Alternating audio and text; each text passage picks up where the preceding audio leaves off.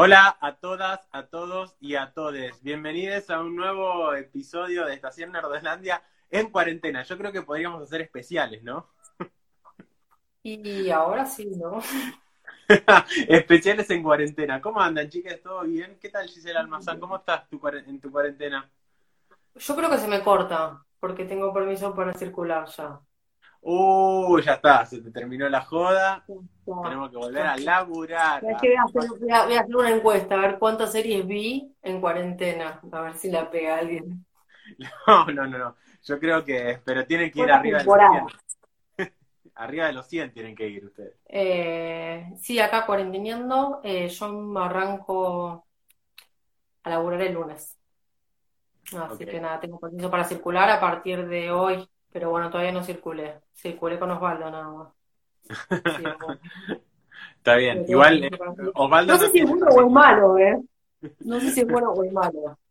Pero bueno, hay un montón de, Yo por mí si quiero me quedo un mes más, chicos. Mientras cobre, hay un montón de cosas que no vamos a poder hacer. Por ejemplo, el cine, no sé hasta cuándo.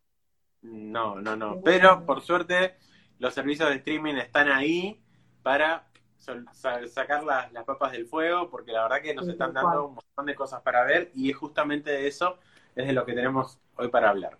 Así que bueno, vamos a arrancar de una porque tenemos un montón de temas por delante. El primero de, de todos estos temitas va a ser Ozark. Ozark que ya la venimos mencionando hace tiempo, pero bueno, el 27 de marzo subió la tercera temporada. Bueno, para el que no recuerda lo que venimos mencionando de, la, de la serie o la reseña que veníamos haciendo de la serie, es un financista que tenía su estudio en, en una de las ciudades más importantes de Norteamérica y de repente el socio lo encuentran que lavaba guita para el narcotráfico. Entonces lo terminan matando y el narcotráfico a él lo obligan a lavar dinero, pero él se, se aísla y se va a la ciudad de Missouri, en, en, se va a, perdón, a Ozark, es dentro de Missouri, donde no hay nada, ¿sí? Y le tiene que lavar 8 millones de dólares en 24 horas, o sea, una locura. Y lo logra hacer. Bueno, de, de ahí arranca. Esta tercera temporada nos trae un montón de cosas porque la familia obviamente que todo el tiempo se quiere salir, pero el cartel es mucho más grande de lo que ellos creen. Porque bueno, nada, tienen al titular del cartel este, pero le aparece el otro, bueno, y aparecen un sinfín de eh, problemas y cosas que fueron sucediendo ahí adentro en el momento de, de lavar dinero, bueno, gente que se fue enterando y bla, bla, bla. La tercera temporada viene a agrandar muchísimo más la problemática porque nos presenta al hermano de Wendy, que es un chico bipolar. Entonces, que se da cuenta, se empieza a dar cuenta de todo el negocio, lo cual trae un montón de inconvenientes aparejados porque ellos ya están muy complicados con la situación. Eh, me la pasé llorando, no quiero decir mucho, me la pasé llorando mal, eh, porque aparte, bueno, todo el tema de las enfermedades mentales a mí me ponen como un poquito sensible, pero muy triste, todo, todo, todo es un drama. A mí me gusta mucho el papel de Laura Garner, que es Ruth en- dentro de Ozark. O sea, obviamente que el principal es Jason Bateman en ese papel es irrebatible, la mujer de él también. De hecho, te iba a la decir, tuviste como, como sobredosis de Jason Bateman porque lo estuviste viendo también en The Outsider, que hablamos de eso la semana pasada. Y, y aparte que en otro papel. Claro, Porque a sí, mí me sí, sí. empezó a gustar mucho, me me empezó a gustar mucho él en este papel. Y cuando lo vi en Outsider dije, wow, es para mí el tipo, no sé, di que nunca más a la comedia. Va, que en realidad no es malo, pero me parece como que tiene mucho más potencial en estos géneros que en géneros súper dramáticos. Ok, Y perfecto. aparte de no estar, no hay ni medio chiste, ¿entendés? No, no, sí. no, no hay, no hay un chiste. En The Outsider tampoco, al ser una serie de terror, tampoco es que te meten un chiste como para decir, bueno, estamos viendo terror. Nada, cero. Eh, ma- ¿mantiene el número de episodios con respecto a las temporadas anteriores o...? La misma cantidad de episodios. Perfecto. La misma cantidad de episodios y además continúa la serie. Termina con un final que te deja tipo, ay no, ahora me la terminás la puta que lo parió. No, es una de las series que, que más se ven en Netflix, así que es obvio que, que va a seguir. para mí, te digo algo, Sebi, mirá que estuve viendo y estuve recapitulando todas las series de Netflix y digo, para mí es una de las mejores series que tiene Netflix. lejos. Me parece que es una de las mejores series. El otro día justamente Consuelito, que ahora le está viendo, recién hice unas par de preguntas a ver qué estaban viendo, y me dice, ¿cuál veo? Y yo digo, mira, para mí, si tengo que decir hoy una de las mejores series de Netflix, para mí es Ozark. Bueno, bueno, ahí va el, consejo de Giselle Mazán entonces de vean Ozark. Vean Ozark. Perfecto. Bueno, eh, y hablando de series que son exitosas en Netflix, es imposible no hablar de La Casa de Papel porque sacaron su uh. cuarta temporada el viernes pasado. ¿En cuánto tiempo la viste? ¿La viste de corrido? La maratoneé una noche. Sí, yo arranqué a las 7 de la tarde y hasta que... No, la iba a ver. No la iba a ver. No, no la iba a ver, pero bueno, listo. ¿Sabes qué? Me voy a comer un spoiler porque empecé a ver un montón de cosas y odio eso. Entonces digo, bueno, ¿qué hago? La otra opción es irme a redes sociales y tampoco quería porque en algún momento te comes, porque si te dice al actor en algún momento te, algún spoiler involuntario te comes. Por ahora no vi que no haya spoiler, porque por lo general le pregunto a todo el mundo si la vio o no la vio, salvo excepciones, que tuve que espolear a alguien porque me han espoleado. Eh, me han espoleado algo. O sea que fue una venganza directa. Sí, totalmente. Fue tipo, ¿viste esto? Bueno, te la debía. Pero como nada más y nada menos que mi hermana. qué feo, qué feo esa familia. horrible, horrible, horrible, horrible. Y ya aparte, también, también por eso a mi mamá y a mi hijo que me viven haciendo esas cosas, y me dice, hoy me dijo mi hijo, pero si vos ves tantas cosas que yo no sé ya que ves y que no ves, entonces por eso te lo cuento. Mirá, no des por hecho. No des por hecho. No des por hecho porque justamente cosa no la había visto cuando mi hermana me dijo, ¿qué te da? Uy, la puta que te parió. Tuve toda la serie pensando en eso y hasta que se, se dio. Fue totalmente error involuntario, pero mío fue venganza. Bueno, bueno, volvamos entonces a, lo que a lo que estábamos hablando. Casa de Papel, temporada 4, parte 4, como, como está titulada, comparándola con las temporadas anteriores y demás, y habiendo la maratoneada de una noche. ¿Qué te pareció la temporada 4 de la Casa de Papel? Lo mismo. Lo mismo. Lo mismo que el resto de todas las temporadas. No me pareció que tenga nada, ningún giro inesperado, salvo algún que ahora una, que otra cosita que pasó en el medio, pero me empezó a llamar la atención a partir del sexto episodio. Sí, eh, yo realmente la sentí como, como si la podrían resumir en tres capítulos, básicamente. Lo que tiene de bueno esta serie es que, está, o cómo la está manejando Netflix, mejor dicho, es que está pensada para que vos la maratonees, porque son ocho capítulos de 40 minutos cada uno, entonces es lógico que en una tarde te la ves. Y, y es eso lo, lo, que hace que, sea como tan el, fandom tan grande que tiene, me parece. Pero básicamente esta temporada nos dejó en el mismo lugar donde nos había dejado la tercera. O sea, con un par de, fichas movidas de lugar, pero al menos adentro del banco están prácticamente igual que como estaban antes. Claro. Entonces, a mí la tercera no me gustó. Perdón, a mí la tercera no me gustó esta sí me gustó. ¿Pero viste el documental del final? Mm, no. Hay un documental que se llama El Fenómeno. Sí. Explica, obviamente, que si no viste la, si no viste la serie o si no terminaste de ver la serie, no, hay 20 millones de spoilers. Entonces, no es recomendable ver el, el documental. Pero te cuentan cómo, cómo, cómo ellos viven la casa de papel porque pensá que era una serie de Antena 3, una serie que no da dos mangos, y ellos habían filmado la primera y la segunda temporada. Entonces, nada, o sea, como que no le iban a seguir y ellos se despidieron en todo el set y qué sé yo, cuando la suben la primera temporada de Netflix, eh, explota. Explota, explota mundialmente, ya lo, llaman los de Netflix, qué sé yo, ellos ya tenían la segunda temporada, pero la segunda temporada la tenían contada en menos cantidad de episodios. De hecho, cuando a mí me la pasaron, todavía no la habían subido Netflix, gracias Santi, si, si estás viendo esto, yo sé que Santi me escucha, él me la pasó, y la vi y estaban tres o, tres o cuatro episodios máximo. Y Netflix la agrandó y la hizo el doble, ¿sí? La estiró un poquito. Yo tenía entendido lo siguiente, a ver, eh, corregime si es que me estoy equivocando. Todo lo que nosotros vimos como parte 1 y parte 2 eran en realidad una misma temporada entera que salió en Antena 3. Y después Netflix lo que hizo fue comprar los derechos, la dividió en dos partes, como Sí. parte 1 y parte 2, y después ya a partir de la parte 3 es cuando son es, es serie ex- Claro, exclusiva de exactamente. Es así. Ok, Es así. perfecto. Es así. Pero la segunda temporada no estaba acá, pero sí ya se había visto en España. Claro, Antena sí, 3. sí, sí. Por Eso eso yo la vi. eso Y sabía. la vi en tres episodios, creo, eran tres o cuatro, no me acuerdo ya. Eh, cuestiones que eran muy largos los capítulos y Netflix lo que hizo fue abrirlos, porque no creo que no le tocó demasiado, ¿eh?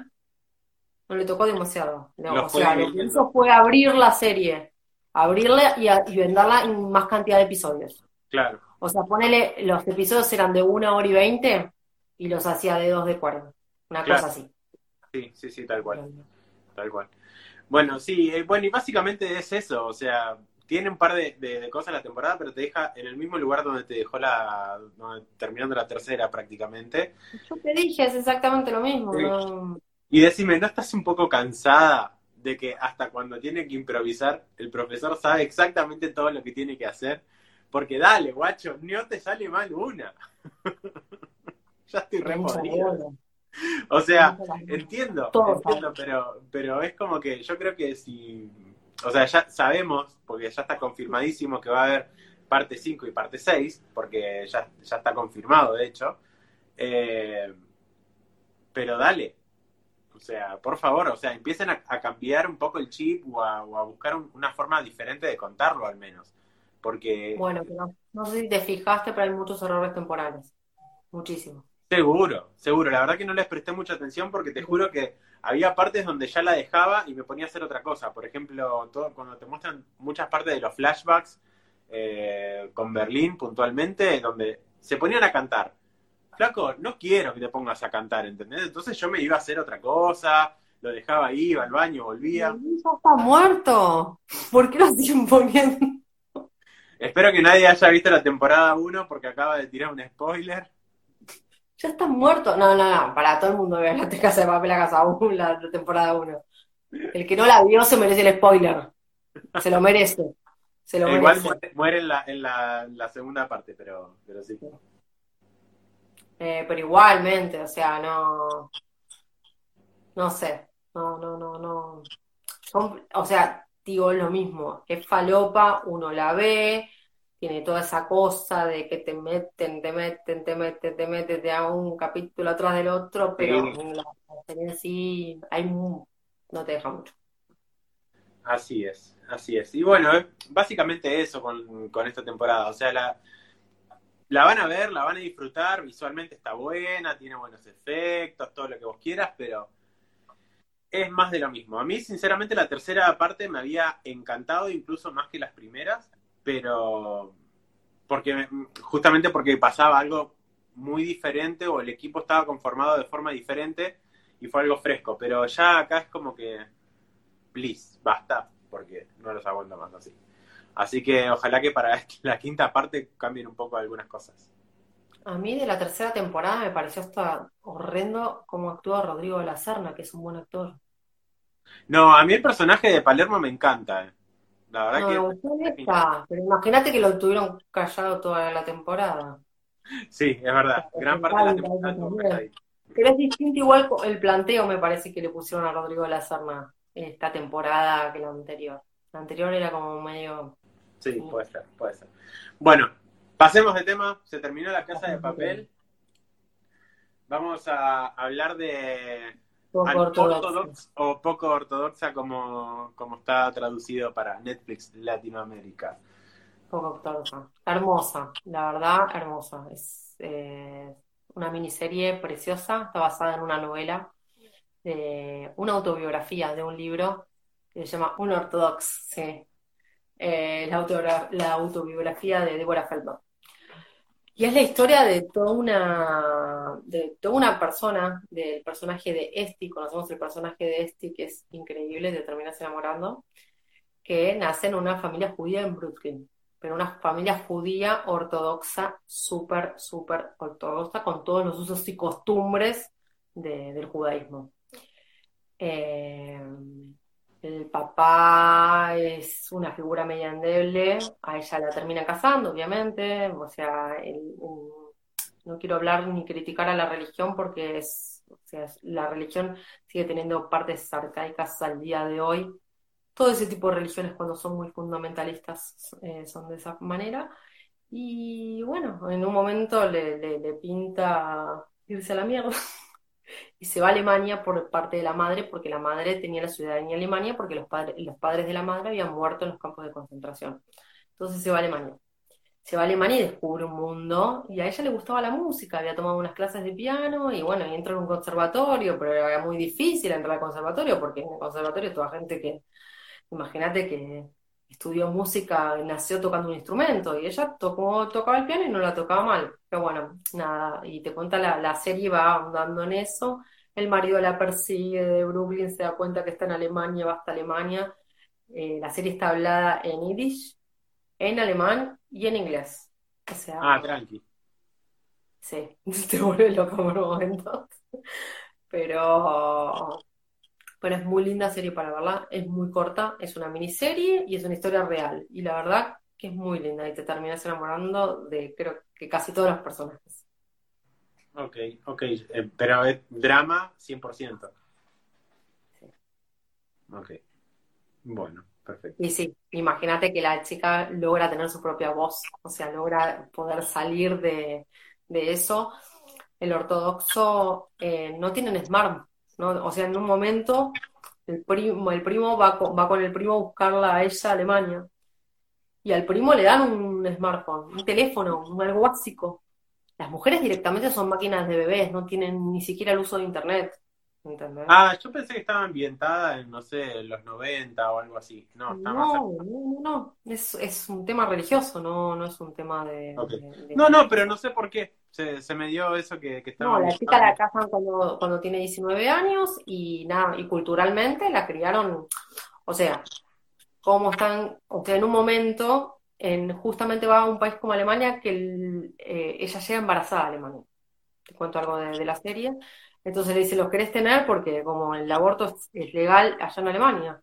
Entonces la, mira totalmente desconcertada. ¿Qué me estás diciendo? O sea, vos te das cuenta que yo soy judía y que, y que o sea, perdimos 6 millones de, personas en el holocausto. O sea, tienen ese pensamiento. Por eso las mujeres hacen tantos bebés, es porque realmente lo que le inculcan es, es...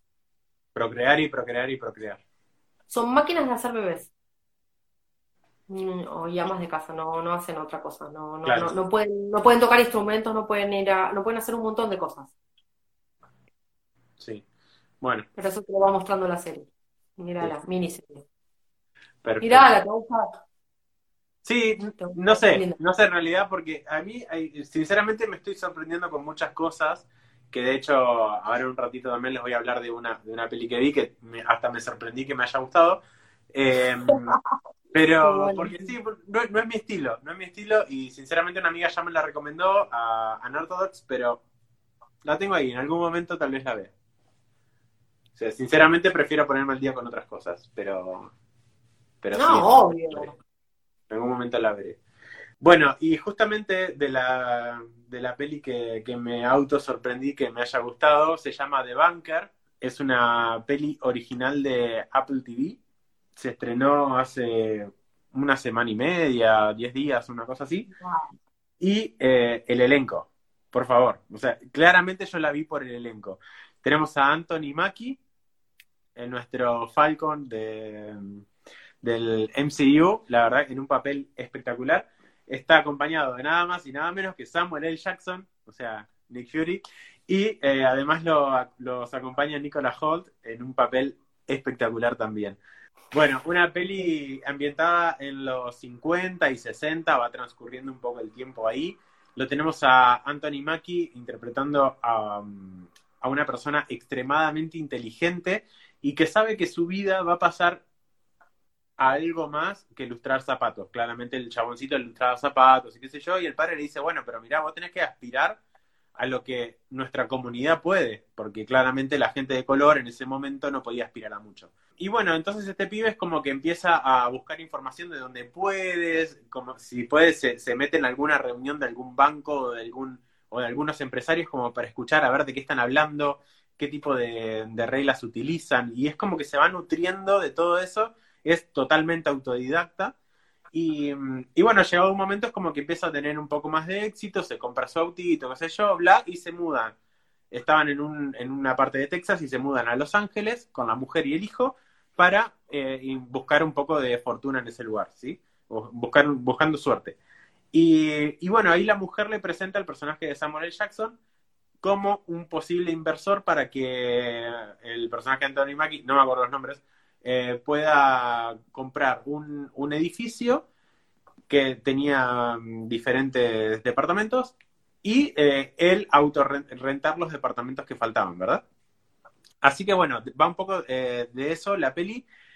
Empieza claramente, lo empiezan a juzgar un montón, empieza la, gente del, del, mismo edificio le dice, che, pero mirá qué, qué haces acá, la gente de limpieza no puede entrar a esta hora, no, pará, soy el dueño y así, a ese nivel. O sea, claramente, años 50, la mentalidad completamente dada vuelta. No, eso ya transcurría en los 60. Eh, y, bueno, de a poco el chabón se va haciendo un poquito de, o va ganando cancha, en el medio lo cagan claramente, qué sé yo, y conoce al personaje Nicolas Holt y le ofrecen ser la cara de ellos para comprar un edificio donde adentro funcionan bancos. ¿Qué pasa? tanto Samuel. Jackson como mm, Anthony Mackie no podían comprar el edificio porque claramente no se lo iban a vender. Entonces lo ponen a Nicholas Holt como el comprador, teniendo como asociados a estas otras dos personas, las cuales no aparecían físicamente, sino que estaban únicamente en, en los contratos. Y bueno, y así va transcurriendo y cada vez empiezan como a agrandarse más la, la empresa y demás, y como que van buscando ambiciones por otros lados, y en algún momento los descubren claramente. Eh, el famoso testaferro. ¿Eh? El famoso testaferro. Y bueno, y así que bueno, eh, va un poco de eso la peli, está muy buena, la verdad que la, a mí me encantó, los personajes están sumamente bien llevados y la verdad que está espectacular. Así que bueno, claramente los que tengan por ahí el servicio de Apple lo, pueden llegar a ver o bueno, saben que lo pueden encontrar por algún otro lado. Seguimos adelante, vamos ahora con Freud. Perdón, pero... Freud. ¿Qué tema, Freud? Es una serie austríaca. No sé por dónde empezar. Freud falla, claramente. A ver, mi resumen de Freud es que se convirtió o se va a convertir en una serie de ficción bastante olvidable como para ser buena. Le encontré un montón de fallas. Una para mí fue que si nos hubiésemos apegado a la vida y obra de Freud, estaríamos hablando de otra serie totalmente distinta. Segundo, que había subtramas y tramas que por ahí te interesaban, no desarrolladas. Eh, ni siquiera la trama es complicada, es desastrosa. Estoy siendo buena. Lo juro que estoy siendo buena. Después, la mezcla de géneros. Porque vos podés mezclar el histórico con la fantasía y lo sobrenatural. Pero. y el terror. ¿Entendés? Que lo hicieron muy bien Penny Dreadful y los capítulos que vi de Cannibal Row. Lo hicieron demasiado bien. Pero ellos no. Así que no sé, la verdad, no la, no la recomiendo para nada no la recomiendo para nada porque no me pareció para nada bueno. De hecho, no te muestran nada de él, de su potencial, no termina descubriendo las cosas por sus conocimientos, sino porque es un daño colateral. Horrible. Te lo juro. Te lo juro que os decís, ¿qué estoy viendo? O sea, es como, no entendí. No entendí. Todo el tema de la hipnosis y todo, es como que no sé para Claramente qué lado Está ficcionalizado, o sea, está, más que claro eso. pero ¿qué, sobrenaturales, sí. ¿Qué parte crees que, mm, que, el espectador puede llegar a tener culpa de esto? Y a ver, me, explico lo que quiero decir. Porque generalmente pasa que uno empieza a ver algo queriendo o, creyendo saber lo que va a ver y termina encontrándose con otra cosa y yo creo que es este el, caso de ellos, o uno de estos casos. Bueno, puede ser, ponele, lo primero que te dije fue, si hubiésemos apuntado a la vida y obra de él, estaríamos hablando de otro tipo de serie. Claro. La serie no se baja eso, está bien, bueno, pasa.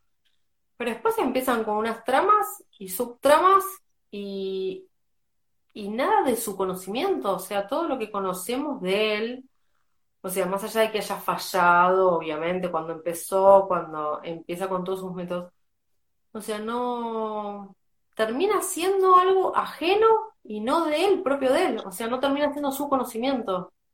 Claro. Entonces es como que, nada, me parece que le todo un pifie. No, no, porque ni siquiera, por eso te digo, ni siquiera es que el argumento estás esperando un giro inesperado. Es un desastre. Y te lo estoy diciendo siendo lo más bondadosa posible con esta serie. Porque dije, bueno, la voy a ver hasta el final, a ver qué pasa, a ver si... Ni siquiera el final es bueno. El final no se entiende. O sea, básicamente es como esa versión de Abraham Lincoln que nos había mostrado donde era cazador de vampiros, solamente que acá es, eh, se trata de Freud y caza monstruos también. Creo que es hasta peor. No sé, no sé, lo que pasa es que como que recién la vi digo, mm, no pudieron haber hecho algo tan caca, pero bueno, nada, bueno, todo el mundo está hablando, todo el mundo está viendo. Netflix con eso consigue sus propósitos, porque la cantidad de vistos, aunque sea para decirte es una mierda, como con Coverfield, lo logra, pero no la recomiendo, chicos, la verdad no pierdan el tiempo, yo lo perdí. Siento que, ¿Viste cuando decís, yo siento que perdí el tiempo? No sé, le podía haber dedicado otra serie. Otra más.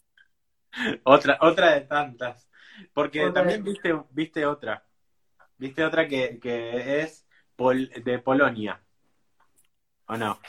Eh, el pantano. El pantano que originalmente se llama Rost. Rost. Es difícil el nombre. Bueno, sí, los nombres de los protagonistas te los debo. O sea, cuando son series europeas, los nombres son como súper. Incluso muchos personajes de la Casa de Papel es imposible decir sus nombres, ¿eh? Sí, ¿viste? Sí, porque hay muchos catalanes dando vueltas, así que es complicado. Contame de El Pantano.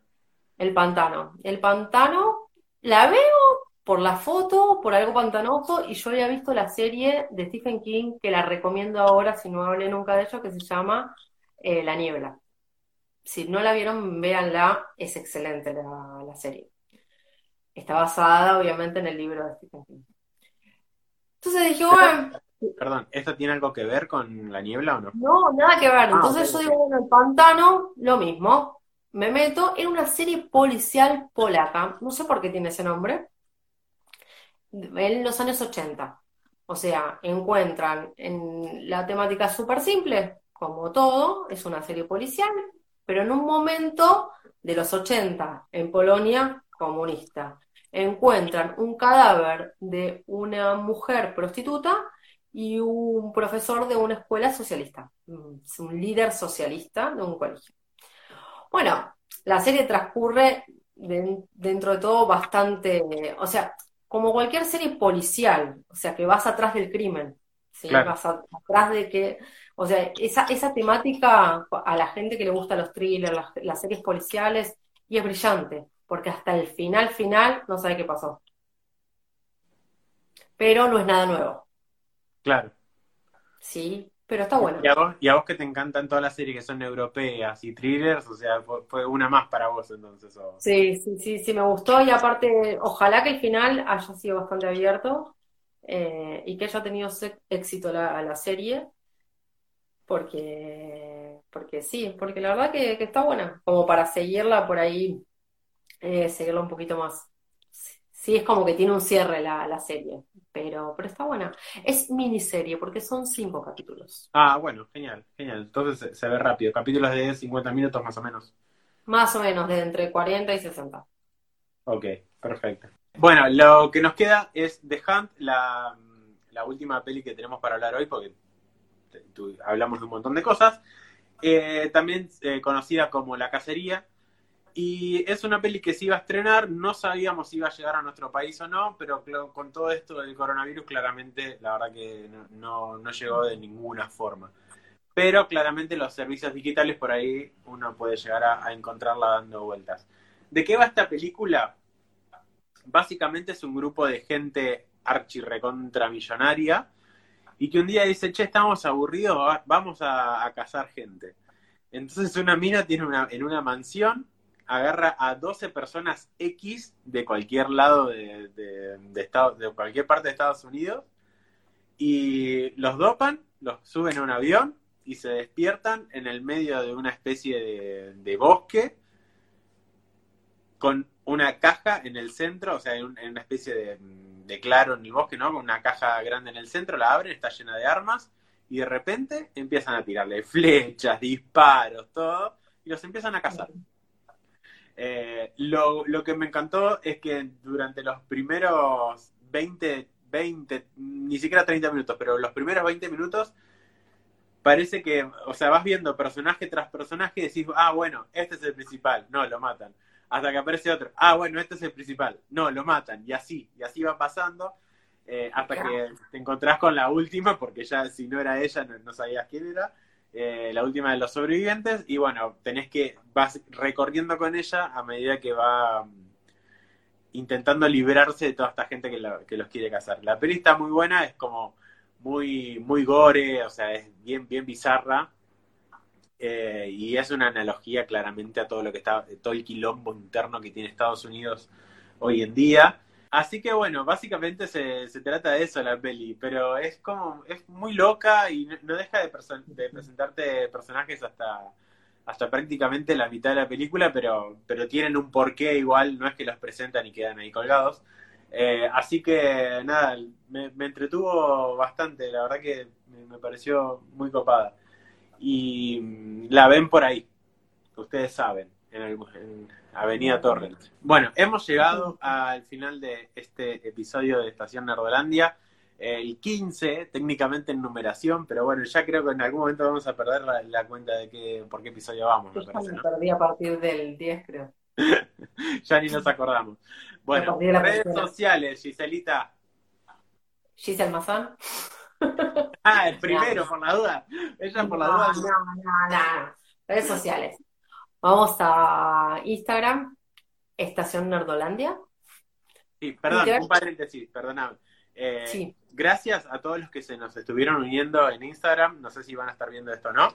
Eh, pero la verdad que está buenísimo. Llegamos a los 1030 seguidores, así que estamos re contentos. Y bueno, vamos, vamos por más, loco. Ahora sí, seguí. Ahora sí. Redes sociales. Eh, Instagram, Estación Nerdolandia. Y Sebadú y Giselle Mazam. Muy bien. Y aquí está el Twitter, es e-nerdolandia. El Instagram mío y el Twitter es exactamente igual, es Giselle Mazam. Y Spotify y YouTube, Estación Nerdolandia.